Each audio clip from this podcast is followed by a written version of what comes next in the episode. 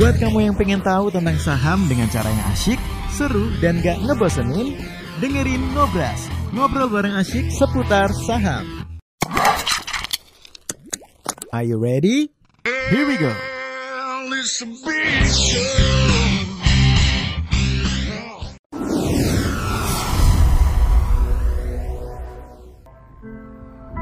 Halo, selamat sore Bapak Ibu semua, apa kabar?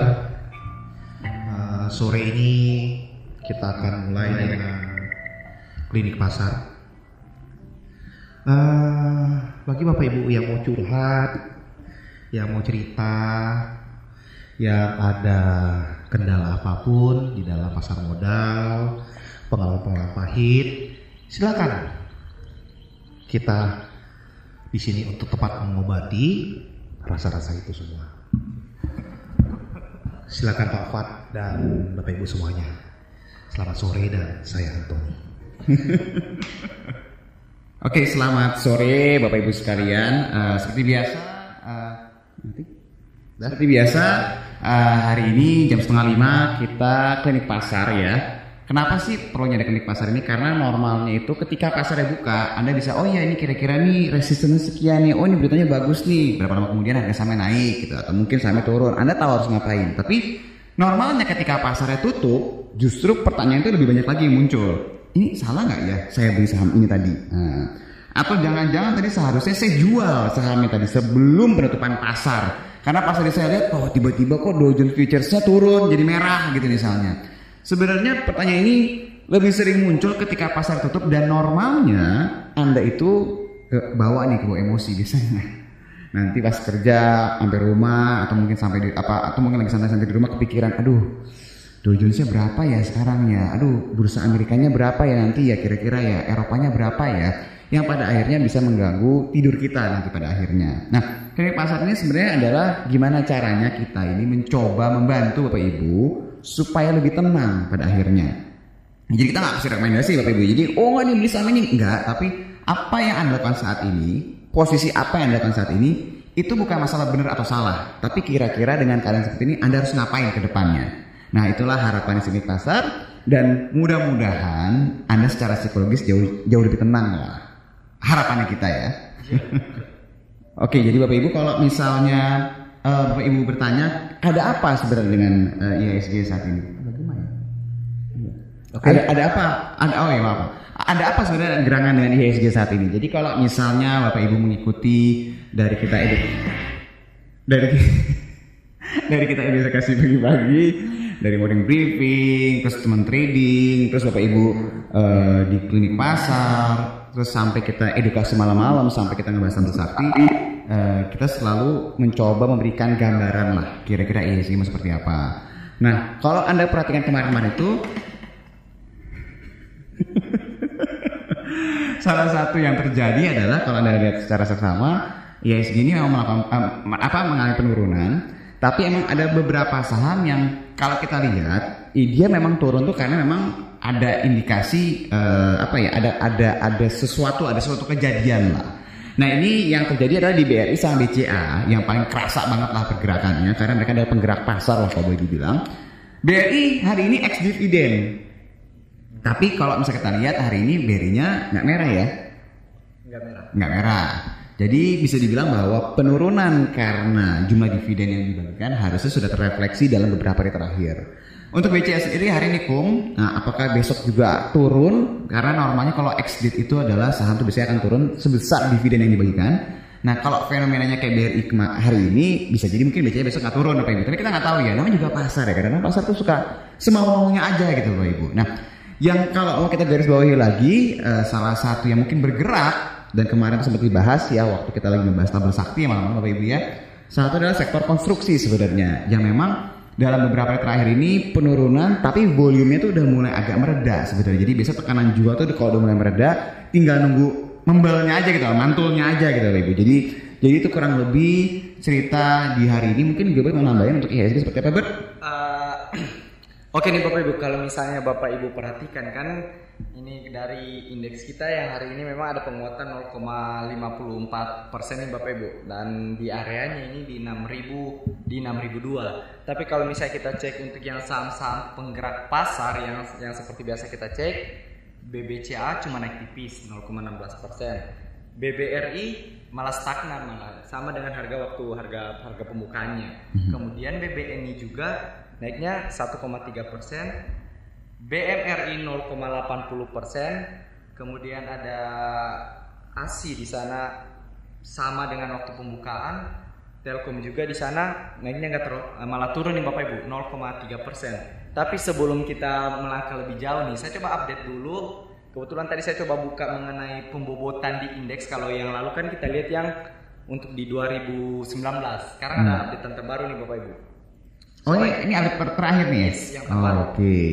Nah kalau Bapak Ibu perhatikan yang sektor itu yang udah mulai beda nih Bapak Ibu. Ada udah mulai yang sektor terbaru nih, ada berapa, 3, 4, 5. Oh ada teknologi 11, ya? Ada 11 sektor, 11 sektor. Jadi dan ini adalah top dari yang 10-10 yang bobotnya yang paling besar nih Bapak Ibu.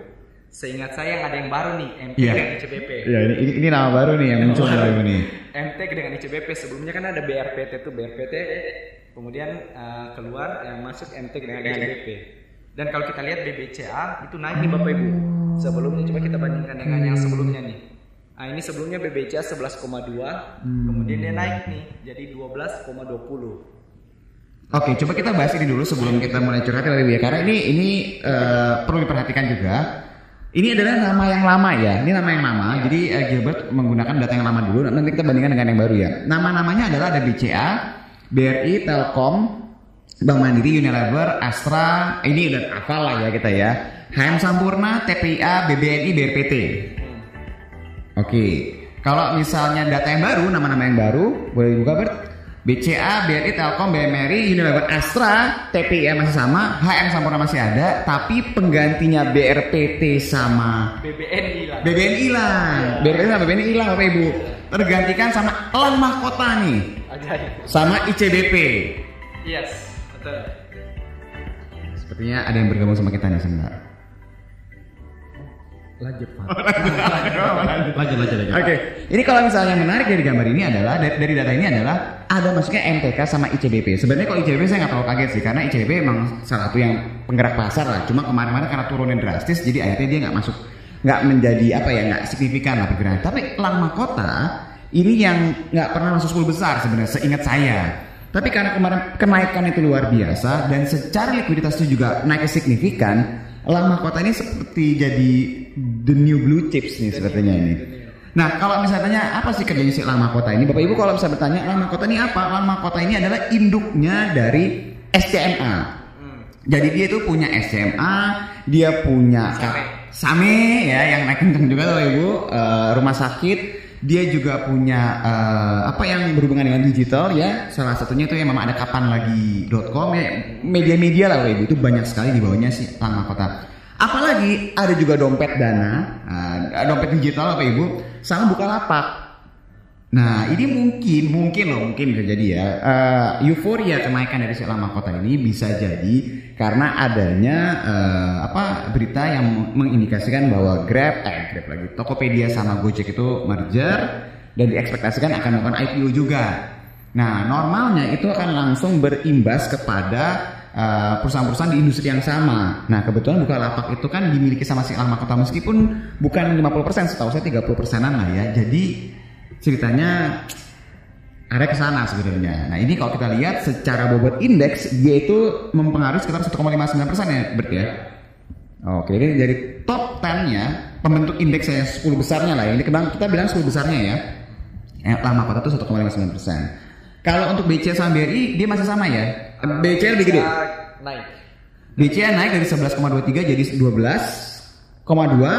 BRI dari 7,39 jadi 75. Oh naik tipis lah ya. Telkom yang turun.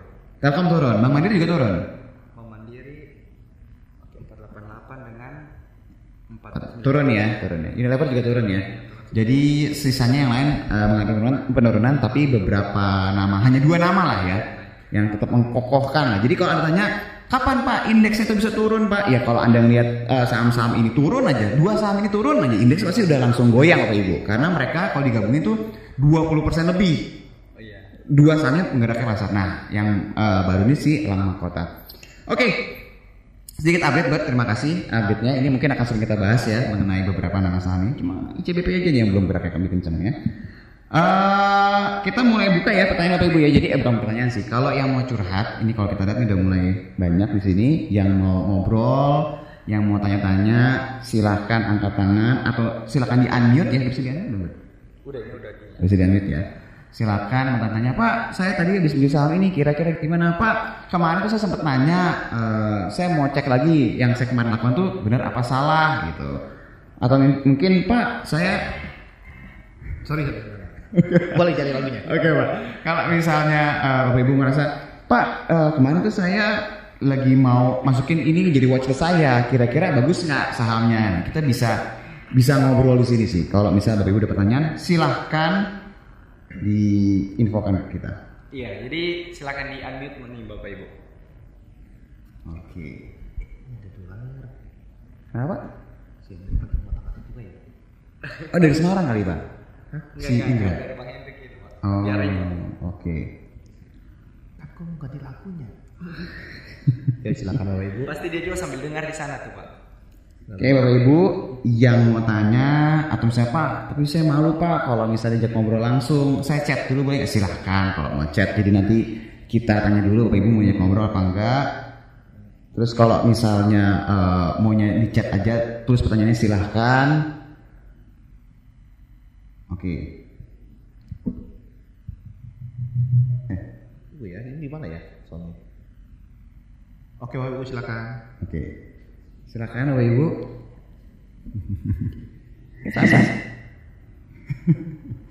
Ini sama. Coba Ifat. Oke. Masih gimana sedikit, Pak? Iya nih, kalau enggak ini mati. Saya tadi enggak ada.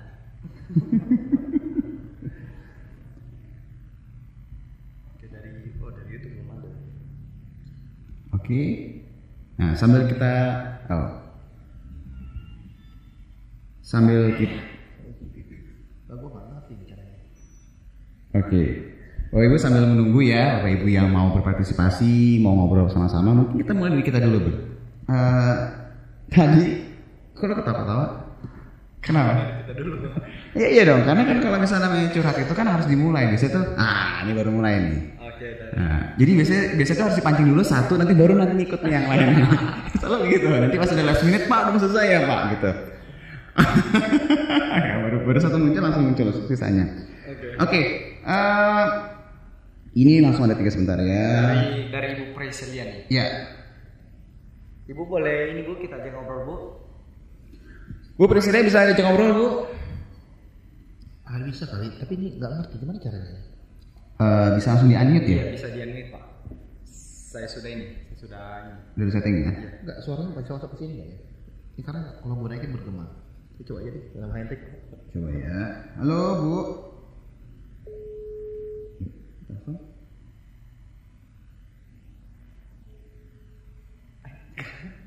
Halo, Bu. Halo. Ini ibunya sudah unmute sih. Udah di mute apa mute gitu. Oke Bu. Oke. Halo Bu. Iya Pak. Gimana Bu? Iya. Tadi Ibu nanya mengenai masalah konstruksi ya? Iya.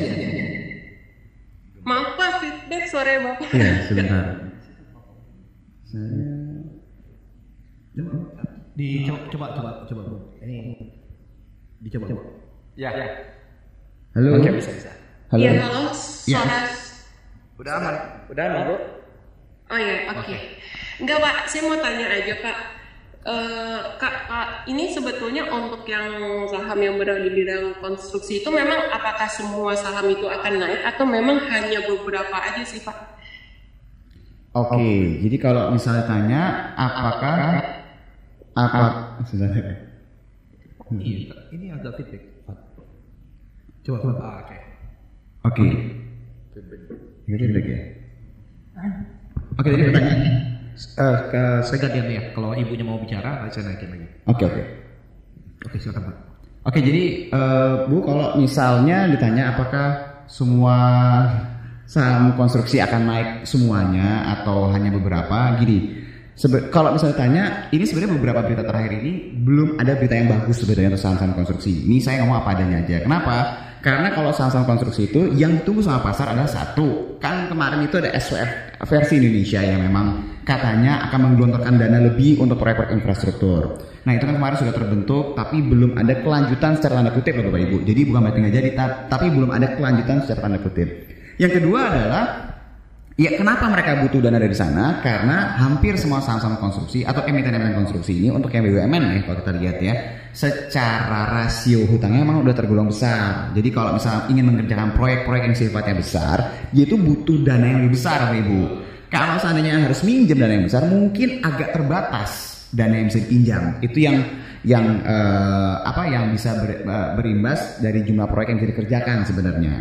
Nah berikutnya yang sebenarnya ditunggu sama pasar adalah proyek apa aja nih yang dimenangkan sama perusahaan-perusahaan konstruksi itu yang belum ketahuan sampai sekarang. Karena kalau kita lihat dari progres 2 bulan awal, belum ada yang menunjukkan progres yang benar-benar signifikan lah kalau boleh dibilang. Mau Waskita, PTPP, WIKA, Adikarya itu semuanya belum ada proyek yang benar-benar signifikan. Nah tapi kalau misalnya Bapak Ibu perhatikan, memang saham-saham konstruksi ini sebenarnya kalau Anda lihat dia itu udah turun duluan sebetulnya dan lebih dalam kalau dibandingkan dengan para penggerak pasar lah sebenarnya. Nah, normalnya setiap saham yang turun terlalu drastis, terlalu kencang penurunannya ya, dia pasti akan diikuti dengan yang namanya rebound sebenarnya. Nah, biasanya reboundnya di mana? Nah, kemarin itu terdeteksi lah.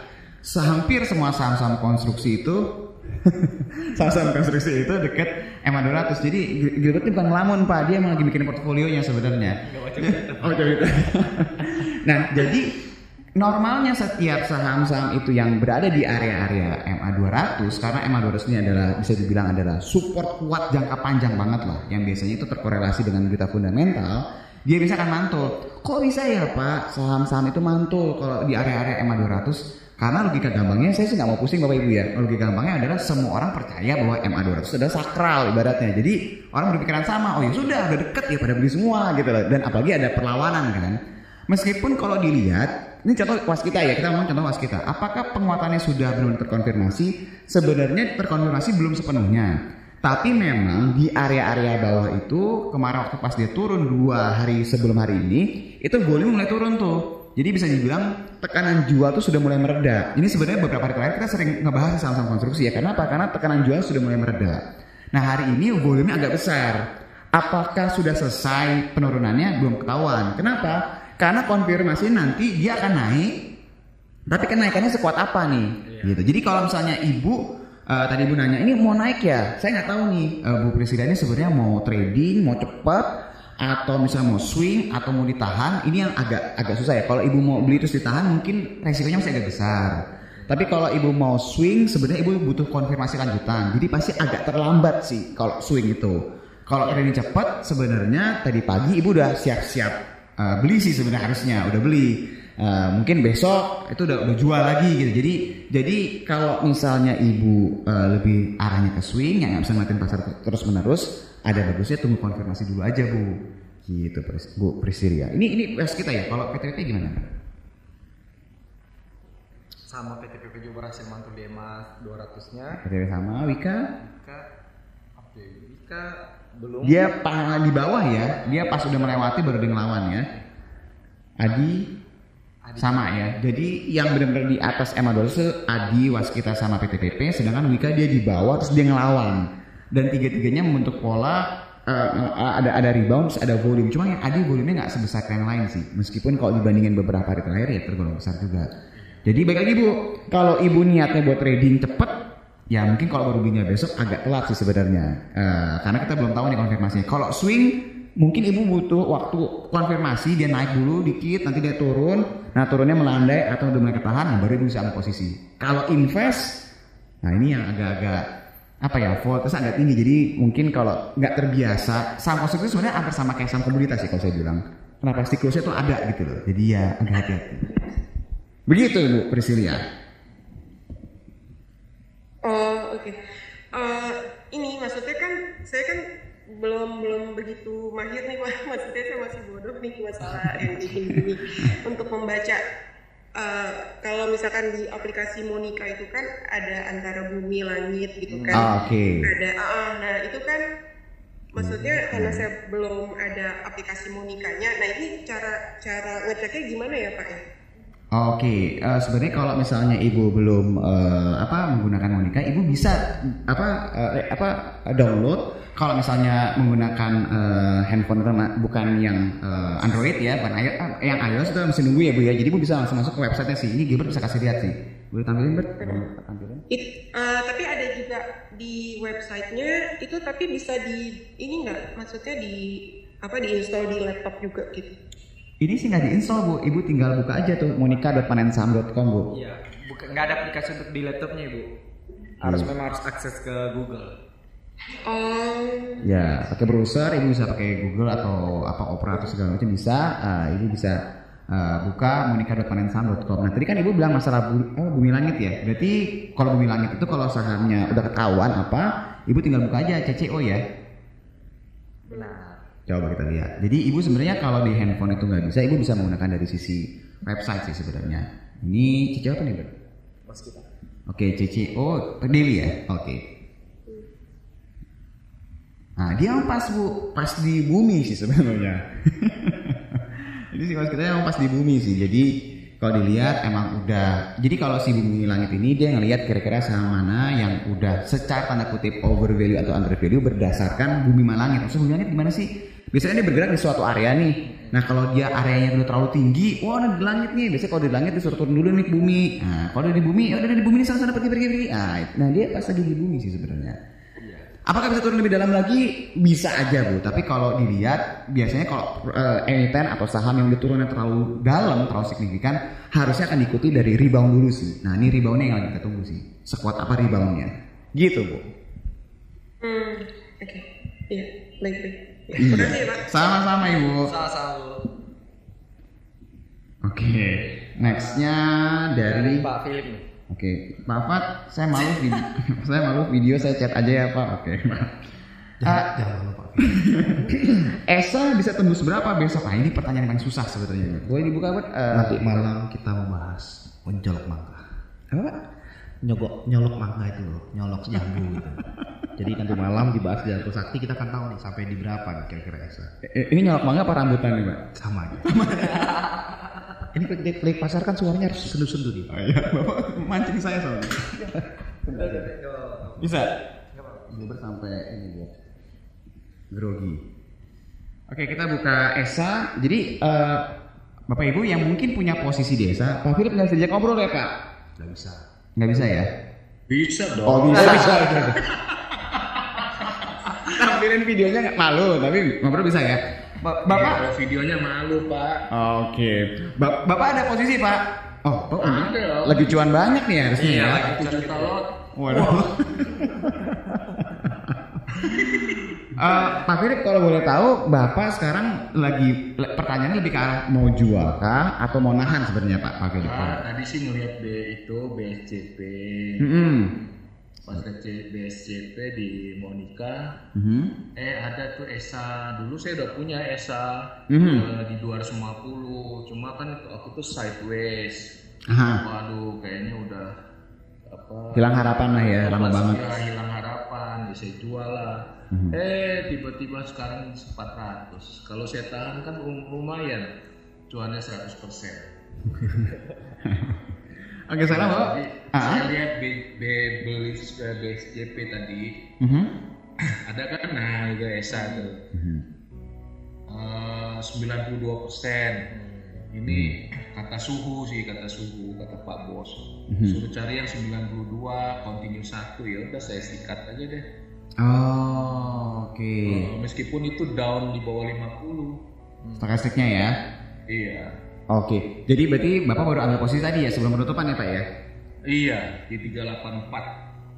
Oke, sekarang penutupannya di? 388. Oke. Makanya mau nanya nih, besok bisa nggak 1000? Arahnya cuma 24% Pak. Gitu ya? Belum bisa. maklum newbie. Sebenarnya kalau misalnya dilihat dari sisi gimana Bu dari chartnya Bu? Ini sih chartnya menarik. Oh pakai 60 menit ya? Iya. Dari chartnya sih menarik nih Pak. Dari chartnya memang menarik. Karena itu ya apa namanya tuh? Koji apa? Doji ya. Oh iya. Iya 60 menitnya doji dia Pak. Yang kita pakai yang 60 menit nih Pak. Ini pas-pas sih kita di area supportnya nih Pak di 382. Itu artinya reversal naik ya suhu ya. Dalam jangka pendek Pak, iya. Ini suhunya yang mana ini? Suhu di belakang layar nih. Suhu Hendrik ya. Sebenarnya Bapak kalau misalnya ngelihat candle itu ada baiknya formasi sih Pak. Dia nggak boleh sendirian. Jadi ada formasinya. Terus juga ditambah misalnya Bapak ngelihat dari sisi ada volumenya, dari sisi indikator lain juga buat lebih mengkonfirmasi sih. Tapi ini kalau misalnya dilihat sejauh ini karena saya Gilbert tuh sekarang pakai chart 60 menit ya. Ini kalau misalnya buat jangkanya agak jangkanya pendek gitu Pak ya. 382 emang support terdekatnya. Tapi support kuatnya sebenarnya di 350-an tuh ya. 350-an. Kalau di bawah situ udah mulai agak hilang momentumnya. Coba chart ini. Oh, gitu. Oke lah ini ya.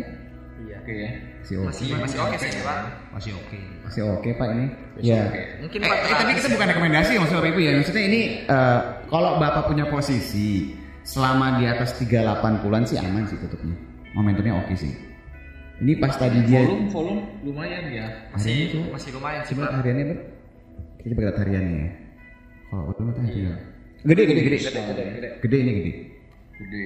Ini kalau kuat di atas 400 lebih bagus lagi sih Pak. Iya, kalau kode sekarang lebih bagus lagi. Ini nggak ada cerita sedih ya di Klinik Pasar nih.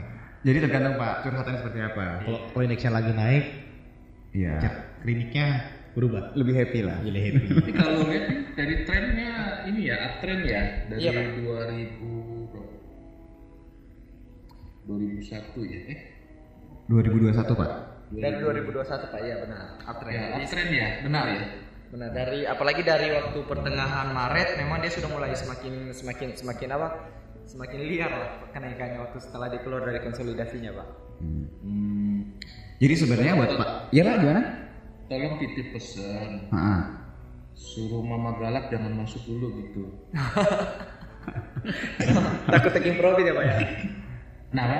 Takut ini mama galak taking profit ya, Pak ya? Kode broker ya. Kita diomelin kan bahaya. Ya ini Pak Philip, jadi buat Bapak Ibu yang mungkin punya posisi, kita sih senang ya kalau misalnya Bapak Ibu kalau pas indeksnya mulai membaik, lebih cerah lah suasana hatinya ya. Karena kan sebenarnya kita di suasana seperti apapun kita tetap nemenin lah ibaratnya kan. Iya. Nah cuma untuk si ESA ini sebenarnya kalau Bapak Ibu perhatikan, kalau nggak dari chart 60 menit karena Pak Philip kan mainnya jangka pendek banget kan lah ya. Itu dia dua kali lagi sideways sih, jadi normalnya kalau sideways gini naiknya oke sih, jadi dia naik istirahat gitu, dia nggak langsung push lari kenceng gitu enggak, gitu sih Pak Philip. Ya mudah-mudahan Bapak Ibu yang pegang ESA juga bisa ngerasain cuan lah ya, amin.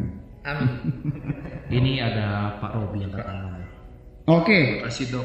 Ya sama-sama Pak Philip. Sama-sama Pak Philip. Ya Pak Robi silakan turunkan tangannya, silakan bertanya Pak Robi. Kalau bukan sore hari kan jadi ini host. Jadi wah cerita sini aja deh. Karena hari nggak belajar.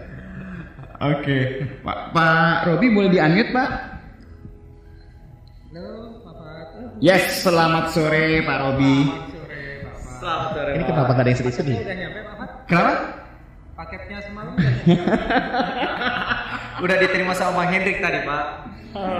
Jadi di warung kopi kan nggak ada kan kalau kata Pak Antoni di warung kopi bebas Pak, nggak ada yang harus dikeluarkan. Ya sudah, ya gue mau apa adanya. Lo ngomongin apa malam Pak? Ngomongin apa malam? Rahasia Pak, nanti lo semalam itu Pak. Oke gimana Pak Robi? Pak mau nanya ini BRI itu apakah sudah selesai penurunannya? Atau sepertinya masih akan ada koreksi lagi. Oke. Karena kalau sudah selesai, sepertinya kan ini mau nambah lagi muatan di situ. Average up sih. Oke. Jadi sebenarnya Pak, kalau misalnya dilihat dari sisi momentum si BRI, beberapa hari terakhir kalau Bapak Ibu perhatiin ya, ini nggak selalu sama. Jadi sebenarnya ciri-ciri, ini bukan berarti palsu ya, ciri-ciri reversal itu biasanya akan diikuti dari beberapa hal gitu ya. Kalau Bapak Ibu perhatiin 3 hari sebelumnya kan ada sempat turun dalam, ada perlawanan, volume mulai naik. Besoknya turun dalam, ada perlawanan lagi. Kemarin lagi turun lagi dalam, nggak ada perlawanan. Volume beberapa hari terakhir naik terus. Tapi kalau misalnya Bapak Ibu perhatikan, penurunan dia udah mulai terbatas, karena logikanya kalau dengan volume besar harusnya dia turunnya itu bisa 5%, turun lagi 5%, nanti enggak, dia 2%, cuma 1%, 1% lawan. Nah hari ini dia nggak turun, dia juga nggak naik kalau dilihat dari sisi harga penutupannya, volumenya kecil. Kenapa saya bilang kecil? Karena dia cuma setengahnya dari kemarin lah, nggak nyampe setengah lah kalau boleh dibilang. Berarti bisa dibilang secara momentum tekanan jual bisa dibilang udah mulai mereda nih, apalagi hari ini kan ex-date kan sebenarnya kan. Jadi kalau seandainya mengacunya hanya dari sisi corporate action pembagian dividen, harusnya semua sudah terrefleksi nih Pak. Asalkan nggak ada cerita yang serem-serem yang lain ya, kan saya ngomong apa adanya aja kan. Kalau nggak ada cerita yang aneh-aneh ya dia harusnya udah tenang nih, karena volume udah mulai agak reda, tinggal ada sekali tekanan jual lagi kalau misalnya udah nggak terlalu besar ya harusnya mantul dia. Nah kebetulan juga pas banget di dekat area-area mana supportnya udah benar-benar dekat lah, dan kebetulan kalau dilihat dari stokastiknya juga udah di bawah ya? Iya. Nah, di bawah. MACD-nya belum benar-benar nikung, tapi ya tinggal nunggu waktu lah, kan harusnya agak telat kan ya. Jadi kalau misalnya dilihat harusnya momentum penurunannya udah mulai bertahan. Nah, pertanyaannya adalah apakah dia akan naik lebih kencang lagi? Apa cuma naiknya sekedar rebound? Nah, ini yang butuh waktu sih Pak, nggak bisa buru-buru. Betul. Gitu. Jadi kalau misalnya Pak Robi niatnya, apa saya mau nambah Pak? Mungkin kalau nambah lebih sifatnya ya sudah, ini udah deket-deket MA 200 Bapak nambah lagi kan buat jangka panjang kan, ini ngomongnya kalau buat jangka panjang.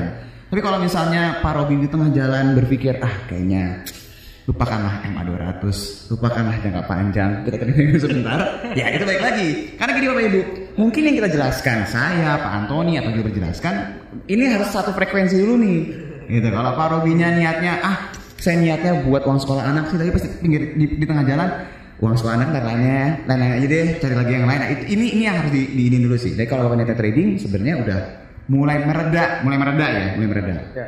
Gitu Pak Robi. Jadi masih bisa ke 4.100 nggak sih ini Pak? Kalau misalnya dilihat mungkin nggak di 4.100. Kenapa kemarin kita ngomong 4.100? Potensi penurunannya kalau token harus turun ya, karena kemarin tutupnya 4.200. Dia punya dividen sekitar 98, ngomong gampangnya 4.200 kurang 98, jadi kan 4.100an tuh. Itu sih sebenarnya Pak, karena itu buat konfirmasi bahwa ini turun lagi nih. Kalau turun dia ke 4.100 berarti merefleksikan pembagian dividen. Ternyata hari ini kan enggak, berarti emang yang kemarin turun 2% itu ternyata kemarin dia merefleksikan dividennya. Jadi hari ini itu mengkonfirmasi bahwa turunnya justru bukan pas ex-date tapi malah cum-date kan ya. Nah, itulah pasar lah. Mungkin karena masih kecil dividennya. Ya mungkin karena kecil atau mungkin ya ada cerita lain yang kita nggak tahu sih Bapak Ibu. Gitu Pak Robi. Sebenarnya kalau untuk BRI yang harus ditunggu ceritanya adalah mengenai mergernya sih Pak. Mergernya iya. PNM dan penggadean itu ya. Betul sekali Pak Robi. Oke, siap Pak Fat. Siap. Terima kasih. Sama-sama. Saya cukup senang ya hari ini semua yang konsultasi atau ngobrol-ngobrol ya. Bahagia semuanya ya. Nextnya ini dari Pak J Segoro nih. Pak J Segoro ya. Boleh diajak ngobrol Pak? Ya Pak J Segoro boleh diajak ngobrol Pak. Atau mungkin sinyalnya Kak? Ya saya kebetulan banyak di lokasi kerja yang jauh sinyal bagus. Jadi kalau buka MOS di web, tapi saya lihat kurang detail dengan di aplikasi MOS-nya. Terus tanggalnya di chat itu nggak update. Ada saran, tapi masih bisa transaksi pakai HP. Oke, Pak J Segoro bisa diajak ngobrol Pak, kalau nggak bisa kita S123. Oke, Pak Joko Segoro dari Lampung. Halo Pak. Sinyalnya berarti Bapak. Oke, sambil menunggu sinyalnya Pak Joko Segoro Pak, tadi ya? Joko Segoro. Oke. Iya. Oke Pak. Iya Pak. Oke, jadi Bapak permasalahannya adalah karena jaraknya jauh, terus akhirnya transaksinya nggak pakai aplikasi ya, jadi Bapak pakai web based ya jatuhnya Pak ya, bener ya Pak?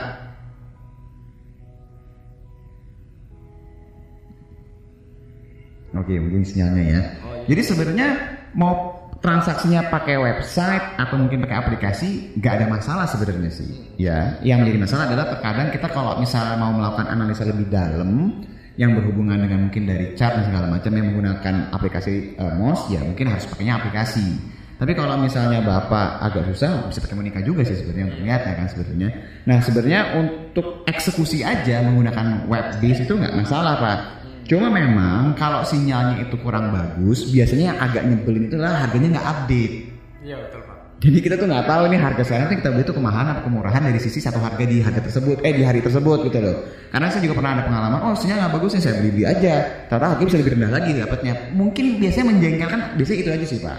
Nah biasanya kalau keadaan seperti ini ada baiknya Bapak lebih cocoknya, ini bukan menggurui ya Pak ya, mungkin jangan yang terjun cepat Pak, lebih ke arah swing gitu. Supaya apa? Supaya kalau seandainya sinyalnya pas lagi jelek, Bapak nggak kehilangan momentum sebenarnya. Tetap bisa beli, tetap bisa jual di harga yang memang Bapak inginkan gitu loh. Karena kalau terjun cepat yang ngejarnya itu kayak BSJP gitu ya, bisa mau jual nanti sore juga, itu biasanya agak susah terkait dengan sinyal. Mungkin kalau saya lebih ngomentarinnya dari sisi stylenya sih Pak, karena kalau misal transaksinya pakai web based atau pakai website nggak salah sih gitu. Mungkin ada tambahan buat Pak Segoro, bisa izin ngobrol Pak? Oh, sinyalnya. Ini oh ya, tes 1, 2, 3. Yes ya, Pak. Iya. Iya, saya memang untuk mau coba analisa pakai MOS aplikasi jadi agak susah saya jadinya. Jadi memang kalau ya selama beberapa ini ya saya makanya ya salah satunya ya coba swing atau mungkin kalau pas lagi waktunya bisa beli pagi jual sore ya saya lakukan itu, tapi ya belum puas aja dengan MOS aplikasinya jadinya. Oh oke. Akhirnya maksudnya Bapak jadi nggak maksimal ya akhirnya Pak ya, karena kondisinya Pak ya. Ya paling jadi itu sih Pak mungkin masukan dari kita ya Pak ya. Baik lagi untuk eksekusi sebenarnya nggak masalah. Memang nanti akhirnya fitur-fiturnya jadi nggak usah kepake sih benar. Cuma kalau Bapak agak paksakan, terus mungkin tradingnya mau lebih pendek gitu, itu malah lebih berisiko sih. Karena kalau misalnya pas lagi beli naik sih oke Pak, pas lagi beli tiba-tiba dia turun mau jual nggak bisa, itu yang menjengkelkan lah sebenarnya. Itu Pak Joko sebenarnya. Gitu. Ya lebih jelas. Perjalanannya masih cuan dikit-dikit lah. Pak Joko.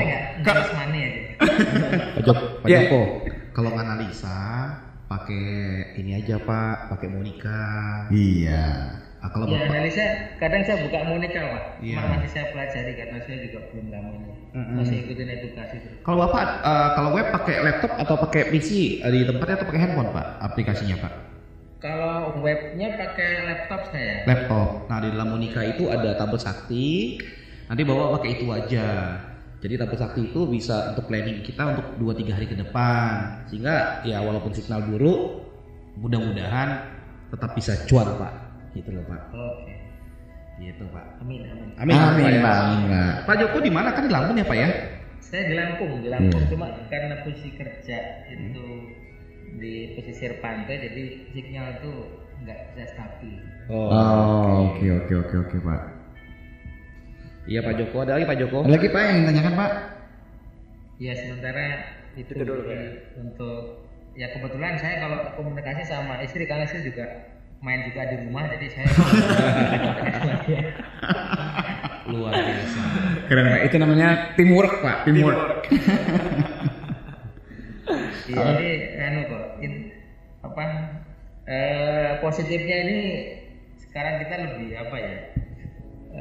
ngobrolnya lebih produktif lah di ngomongin orang Pak ya. Jadi mengatur keuangannya lebih mantep ya Pak Joko ya. Iya betul.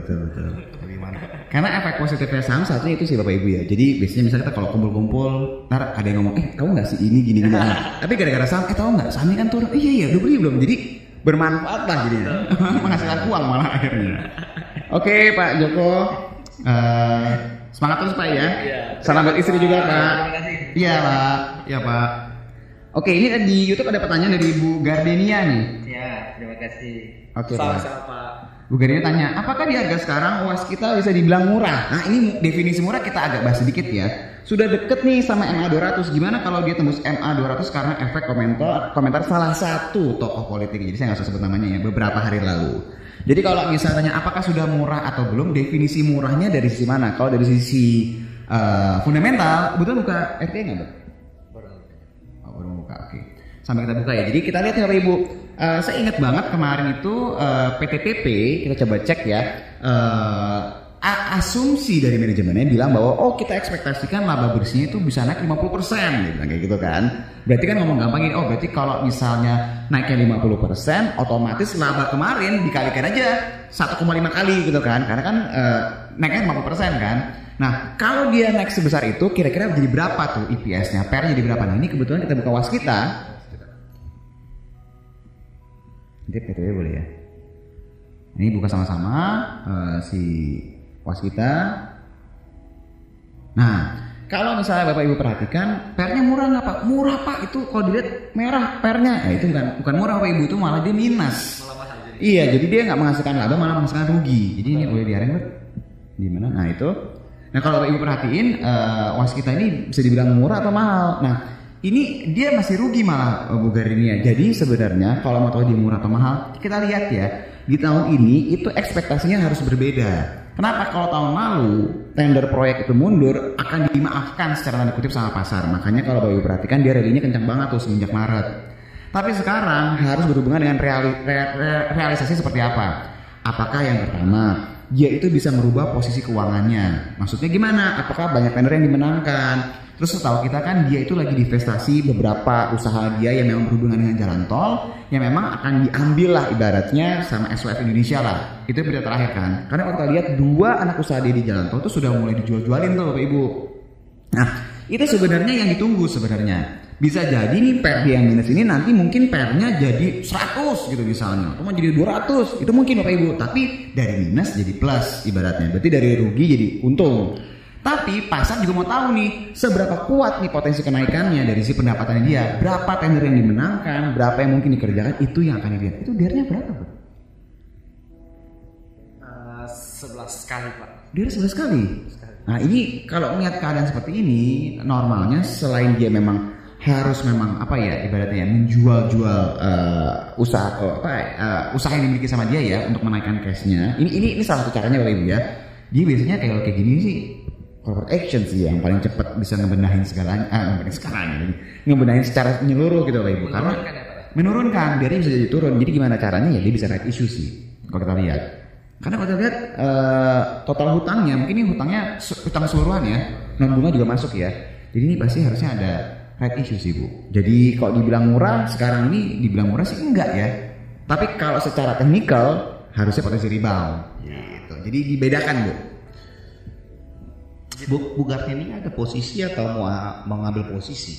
Bu Gardini di YouTube saja ngobrol nggak ya Bu Gardini? Iya, kebetulan saya ada di pengganti Hendrik Bu, karena Hendrik lagi makan di Kulit Kitchen.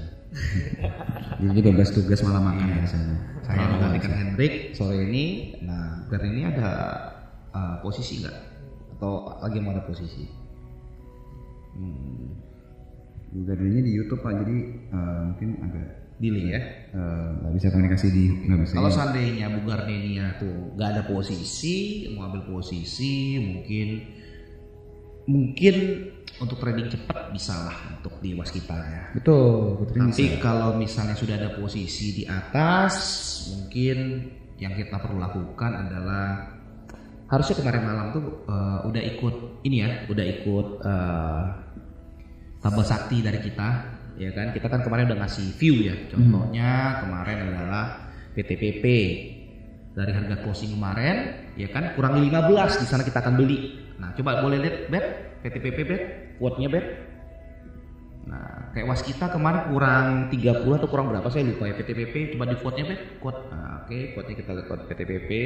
Nanti malam kita akan bahas lagi ke timing buy and timing sell. Jadi kita harus pakai skenario dalam hal menjual atau membeli pun membeli saham gitu, harus ada skenario. Jadi PTPP kemarin kita katakan kalau mau masuk kurangi 15 dari dia punya harga closing kemarin.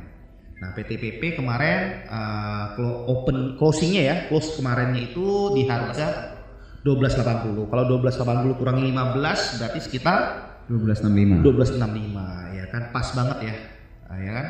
Kemarin closingnya ya bener ya, 1260, 1285 ya bener ya, iya kan? Iya. Nah, open 1260 dia swing balik lagi ke 1335. Ya model-model begitu deh.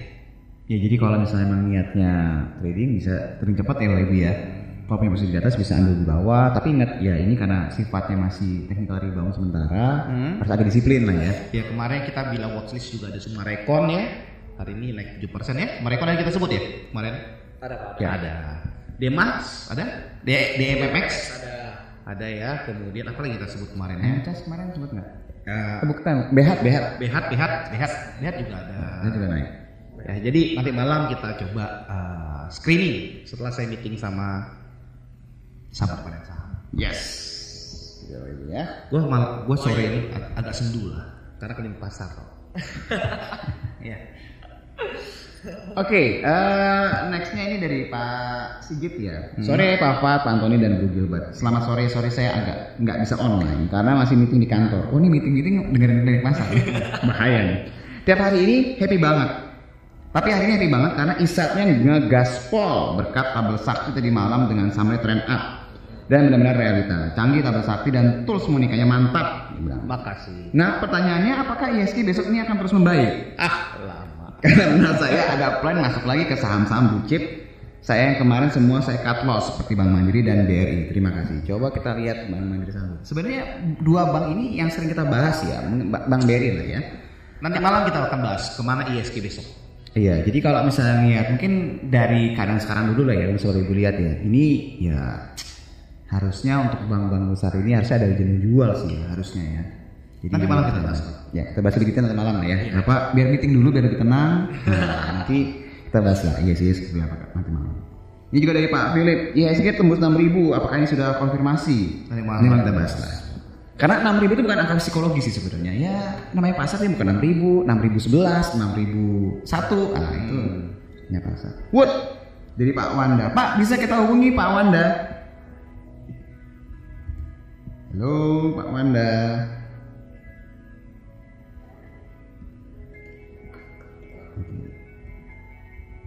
Bisa dihubungi ya? Iya, iya. Oh iya. Oke Pak Wanda. Selamat sore Kak. Selamat sore. Oke. Dengan Bro Gilbert. Oke Pak.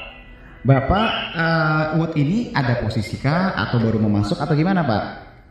Bagus nih. Bapak bisa bilang caranya. Bapak di Wood ini lagi ada posisi? Atau mungkin lagi mau masuk dalam watchlist dulu atau gimana Pak Wood ini Pak? Enggak, tadi kemarin kan saya ikut screening tadi malam sama Antoni. Terus ngeliat chatnya, terus belajar. Kemarin kan kita sudah diajar banyak nih mengenai tabel sakti, mengenai stokastik, mengenai macam walaupun sebenarnya kemarin pengalaman saya beberapa bulan yang lalu setelah masuk di 2021 betul atmosfer IHSG itu ya seperti Pak Anto dibilang dan teman-teman di Badan Saham bahwa inilah dunia nyata sebenarnya. Betul. Benar Pak. Di saham bukan anomali 2020, malah ini sebenarnya. Jadi kemarin itu main TikTok ya satu kalah dua, kalah tiga ya. Tapi itu pengalaman lah, pembelajaran. Akhirnya pelan-pelan ngikutin edukasi lagi belajar. Oh putus ya. Halo Pak. Halo. Ya. Halo. Ya, Pak. Belajar operasi, belajar MPD. Dari mana melihat jadi sekarang pengennya satu hari satu saham atau dua saham aja minimal hanya 3-4% selesai. Jadi itu planning saya mulaikan. Jadi ini sudah beberapa hari ya, sudah 3-4 hari hanya gitu kan 4 hari terus cuan dengan 4-5% per tahun. Padahal marketnya itu kelihatan susah Pak ya. Marketnya susah Pak ya. Iya Pak. Padahal Pak Antoni marketnya kan merah-merah. Iya. Kita masih bisa cuan. Ada aja memang. Iya. Ada pelangi kalau itu hujan. Amin. Sebenarnya kalau misalnya boleh disimpulkan dari Pak Wanda ya, Bapak bilang bahwa oke, tahun ini berbeda. Benar Pak, tahun ini sering kita omongin sih, tahun ini berbeda. Tapi Bapak menyikapinya tuh berbeda kalau kita boleh bilangnya. Kenapa? Bapak nggak nyerah. Karena abis Bapak merasa, wah saya bisa trading biasanya tahun lalu tuh sekali beli langsung naik, dua kali beli langsung naik, ini berbeda kan. Bapak mau belajar lagi. Sebenarnya kunci gitu Pak, belajar lagi, coba lagi, dan memang harus adaptasi dengan pasar yang sebenarnya. Itu sih. 1 bulan Pak Wanda, 1 bulan Bapak ikut edukasi malam ya, luangkan waktu jam 8 malam. Saya yakin Bapak akan expert. Jadi akan terbiasa dengan skenario dan ya luangkan waktu aja lah, kan itu kan nggak lama, cuma sejam ya kalau malam ya. Itu aja Pak Wanda. Ya, makasih Pak. Sambil belajar, makanya saya bilang apa ya, memang pengalaman di saham ini betul luar biasa. Jadi kita diajar. Nah, yang pertama emosional. Betul. Jadi itu betul-betul akan menjadi momok yang sangat menakutkan. Dia kayak tadi kan saya sebutkan. Dan dia naik nih, dia sudah naik 6%. Dia turun nggak ya? Dia naik nggak ya? Udah, saya nungguin, ternyata dia turun kan? Dia turun sedikit sebelum penutupan, saya lepas, naik lagi. Iya kan gitu kan? Itu kan benar. Itu kadang mengganggu psikologinya, kadang besoknya kalau kita nggak positif dengan situasinya, besoknya kita merasa, nggak usah, mungkin penutupan dia naik. Yeah. Ya, sampai dia turun besok. Iya. Yeah. Jadi, ya yang penting sebenarnya kan rasa syukur. Benar, bersyukur rezeki hari ini. Iya, benar. Legowo Pak ya, legowo. Kalau legowo dan bersyukur. Bersyukur benar. Oke, berarti Bapak nanya kira-kira Wood gimana gitu Pak ya? Enggak sih, nggak nanya Bapaknya. Besok itu Wood kira-kira apakah kemungkinan, karena saya secara volume Pak kan buat naik 2 kali lipat lagi ya. Menarik sih sebenarnya, jujur aja ya. Volumenya kira-kira gimana Pak Wanda, maaf ya Bapak ya, ini nggak ada maksud untuk mengganggu psikologis Bapak, tapi kalau boleh jujur cap dirinya sih menarik sih Pak. Coba dirinya mana? Gitu Pak, nggak apa-apa, besok masuk lagi. Tapi tinggal nanti di area supportnya aja kira-kira Bapak jaganya di mana gitu supaya resikonya nggak besar gitu Pak. Coba weekly-nya Pak. Iya. Bapak tradingnya harian ya Pak ya? Iya, harian. Jadi tradingnya pokoknya hari itu harus selesai. Itu targetnya. Berapapun persennya yang penting hari itu selesai. Iya sih. Jadi besok tuh kalau dia bisa ngelewatin penutupan sekarang nih, taruhlah besok tuh 8.40 gitu misalnya, boleh tambah lagi agak kenceng sih dia kalau nggak dari polanya. Narasi kuat sih dia, karena apa? Karena ekonomi Amerika sebenarnya kalau dia. Kok apa hubungannya sama Amerika? Karena dia ekspor ke sana. 75% Pak. Iya, dan kecenderungan orang-orang Amerika itu semenjak gara-gara Covid, banyak yang memang WFH segala macam, mereka banyak pindah rumah, Pak. Jadi itu ada kejadian di Amerika itu mereka banyak pindah rumah ke daerah-daerah yang lebih murah. Nah, kalau pindah rumah kan dia harus ngisi barang-barang kan. Nah, itu yang diuntungkan, Pak. Dan kebetulan Cina sama Amerika lagi kurang baik ya hubungannya. Jadi dikurangin lah impor dari Cina untuk furniture-nya. Dia diuntungkan dari situ. Gitu sih, Pak. Ceritanya. Siap. Oke Pak Wanda, semangat Pak, nanti kita edukasi lagi malam-malam ya. Iya Pak, sampai ketemu. Seru nih. Siap Pak, sampai ketemu. Sama-sama. Oke, ada dari Pak Hartono nih Pak. Oke. PPRO gimana ya ke depannya? PPRO. Dia harus ngikut induknya nih. Ngelawan hari ini. Pas banget juga ngelawan ya. Ini kayaknya trennya lagi mantul di Madura semua nih Bapak Ibu nih. Jadi kalau dilihat karena induknya dan teman-teman induknya, saudara-saudara induknya lah kalau dibilang, itu semuanya bertahan lah di area EMA 200. Ini sebenarnya kalau dilihat, kalau mau Bapak udah punya posisi belum ya? Pak Hartono ya? Bapak ini gimana? Halo Pak. Sore Pak. Posisinya di 91. Oh, oke. Bapak sekarang udah 4 bulan mungkin. Oke, Pak, kalau boleh tahu Bapak saat ini mau averaging kah atau mau apa nih Pak? Kalau boleh tahu Pak? Ya, sebetulnya pertamanya sih trading ya.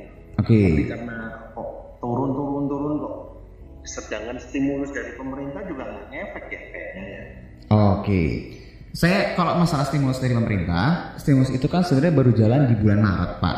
Ya, pasar pun konsumen pun juga nggak langsung ambil insentif tersebut sebenarnya Pak. Jadi butuh waktu. Sebenarnya kita akan lihat kalau untuk pasar properti itu ya mungkin nih setelah Lebaran berkelihatannya. Jadi butuh waktu lah sebenarnya untuk realisasi. Nah, tapi kalau misalnya Bapak perhatiin, Bapak sebenarnya kalau di angka sekarang sebenarnya resikonya udah mulai mengecil sih sebenarnya Pak. Jadi kalau Bapak sekarang ada niatnya apa nih? Bapak mau cut loss kah atau Bapak mau nambah nih Pak kalau boleh tahu? Kalau nambah itu bingung ya, karena turunnya kok nggak jelas maksudnya. Turun terus atau gimana ya? Oh oke. Okay. Nah, itu juga hitung-hitung nggak ada juga. Oke. Gini Pak, kalau Bapak sudah ada posisi di atas, kalau ngeliat saham yang seperti ini, kalau seandainya Bapak cut loss sekarang, mungkin memang sudah terlalu jauh ya Pak ya. Dan kebetulan kan kalau secara teknikal harusnya nih Pak, ini harusnya bukan berarti pasti ya Pak ya. Normalnya ini harusnya ada rebound nih Pak. Karena dia udah jenuh jual, dia juga udah ketahan di MA harusnya juga. Kalaupun ya kurang-kurang dikit ya ketahan di situ, harusnya dalam beberapa waktu ke depan harusnya ada perlawanan lah. Nah biasanya si PPRO ini dia itu akan bergerak kalau induknya udah gerak duluan sih Pak. Biasanya loh, ini biasanya loh Pak. Jadi dia ngikutin lah baratnya. Jadi kalau dilihat di angka-angka sekarang sebenarnya resikonya tuh udah mulai bisa keukur sih. Nah ini Bapak kalau lihatnya juga stokastiknya juga hari ini juga udah di jenuh jual juga ya. Iya. Pergerakan harganya juga udah sama, tuh weekly juga sama kan. Jadi udah bener-bener kayak udah capek lah sebenarnya. Kalau dilihat dari gambarannya gitu loh. Mau yang weekly, mau yang daily-nya gitu. Mungkin Bapak perlu agak bersabar sedikit Pak. Ya harusnya ada rebound sih. Selama sih kejaga di EMA 200-nya aja Pak. Oh ya oke. Yeah. Itu induknya PTPP. Betul Pak. Apa ada hubungan sama Asabri ya? Sebenarnya kalau mengenai portfolio dari dana pensiun seperti Asabri ya sebenarnya itu udah cerita lama sih Pak. Jadi terlepas mereka mungkin udah jual atau mungkin mereka lagi beli lagi, kita nggak tahu sih sebenarnya. Tapi yang jelas kalau dilihat sih dari pihak sana sih sepertinya sudah merapihkan lah sebenarnya. Jadi harusnya kalau efek dari sana sih udah nggak kerasa lagi. Harusnya ada kayak harusnya ya Pak ya. Iya. Gitu. Oh iya. Gitu Pak. Okay. Makasih Bang Pat. Semangat Pak ya Pak Rune ya. Semangat Pak. Oke. Nextnya ini terakhir ya dari Pak Holi ya. Pak Holi bisa ngobrol Pak Holi. Bisa nih Pak Holi sih. Oke Mas. Oke. Bapak ngomong nih, ceritakan tentang DILD, Pawon dan Sebat Bos. Oke. Jangka waktu sebulan bisa 50-100%. Waduh. Baru masuk kemarin. Ini pertanyaan susah banget jawabannya sebenarnya Pak. Jadi kalau misalnya ceritakan mungkin bisa kasih lihat ya, caranya gimana Pak untuk dia kawan sama SBAT. Oke Pak, kalau misalnya kita lihat dari chartnya si DILD ini memang dia masih berada di area jenuh jual nih Pak. Tapi kalau memang kita lihat untuk secara tren dia mulai agak melemah nih Pak. Setelah dia break di bawah EMA 200-nya memang dia udah mulai agak lemah. Tinggal kita perhatikan lagi nih. Kalau seandainya dia berhasil balik ke atas EMA 200-nya di pas nih di angka 200, nya ini potensi untuk dia mulai agak ada nih Pak. Jadi kayak cerca harapannya mulai agak ada nih. Nah, kalau yang kita lihat juga di weekly-nya untuk stokastiknya memang udah di area jenuh jual. Tapi dia ini akan konfirmasi untuk golden cross. Kalau tadi itu yang kalau dia udah berhasil ke 200 dia pasti weekly-nya ini akan konfirmasi ke golden cross-nya nih Pak.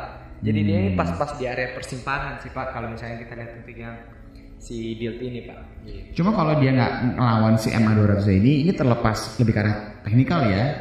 Ini pasti ada cerita sih kita belum tahu, nggak bagus ya sebenarnya. Karena dia udah ngelewatin support kuatnya juga, terus dia udah ngelawan MA 200 juga. Mungkin memang kalau ataupun ada rebound ya karena memang dia udah jenuh jual juga sih dari pusat kesiknya Pak. Gitu. Itu untuk DILD ya Pak ya. DILD tuh sebenarnya narasi itu lagi nunggu ini Pak selanjutnya. Dia tuh punya tanah di daerah Batang ya. Tapi itu belum bisa diakui jadi kawasan industri setahu saya, butuh lagi ngurus izin lah.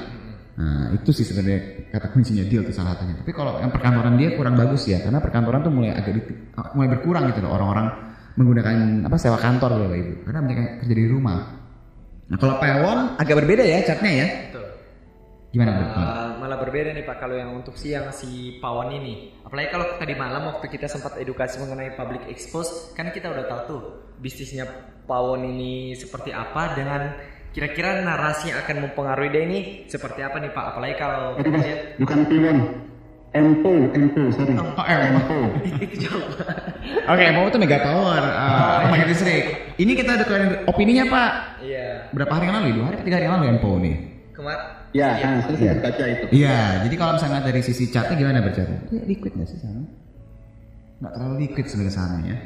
Ini jujur Pak, ini yang sport jantung sih ini Pak. Kalau kita lihat juga dari kendel-kendelnya ini naiknya kencang juga, turunnya juga nggak sopan juga, dan turunnya signifikan sekali nih Pak. Kalau misalnya kita lihat yang si Empo ini, karena dari dailynya memang agak susah kita lihat, agak susah di dailynya kita lihat. Coba kita masuk ke yang chart 60 menitnya aja nih Pak.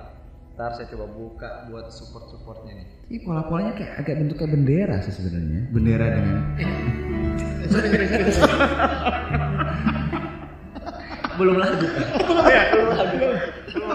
Harus ini sudah. Sorry.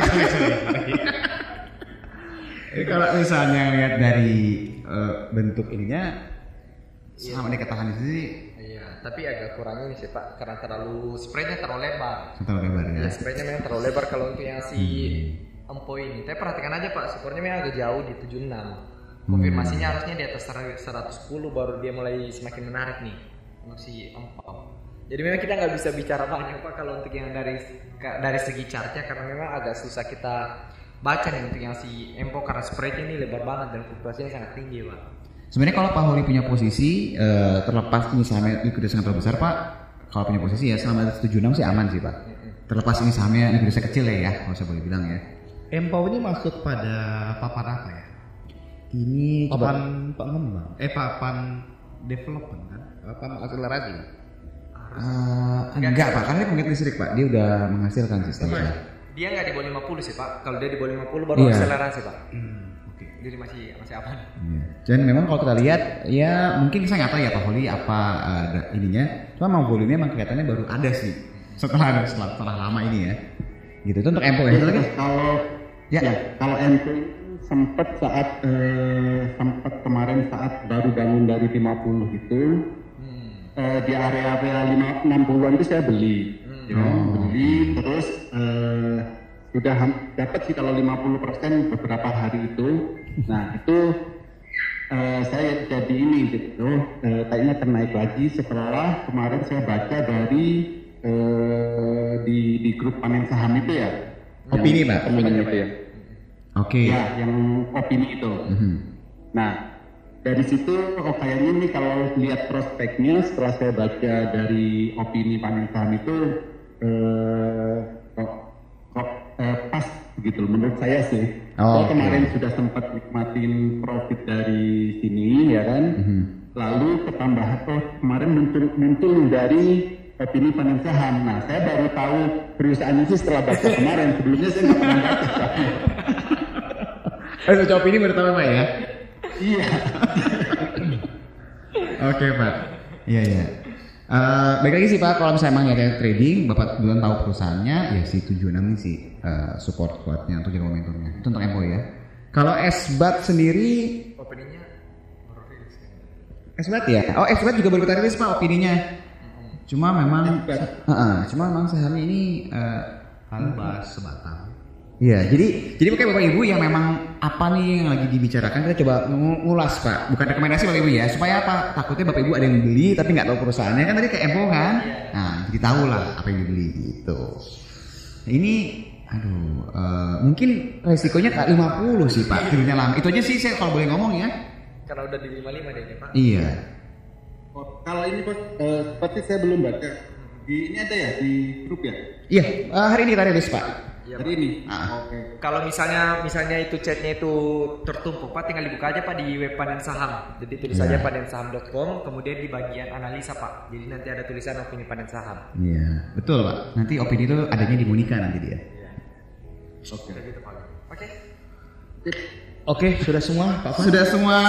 Terima kasih Bapak Ibu sekalian, terima kasih Pak Antoni yang sudah mau menemani kami juga. Jadi operator. Saya minta maaf lah ya karena beberapa channelnya saya kayaknya udah diganti sama Hendrik.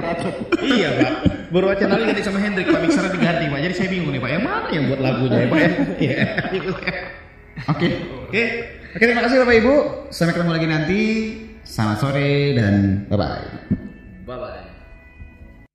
Kamu baru aja dengerin Ngobras. Ngobrol bareng asyik seputar saham. See you to the next episode.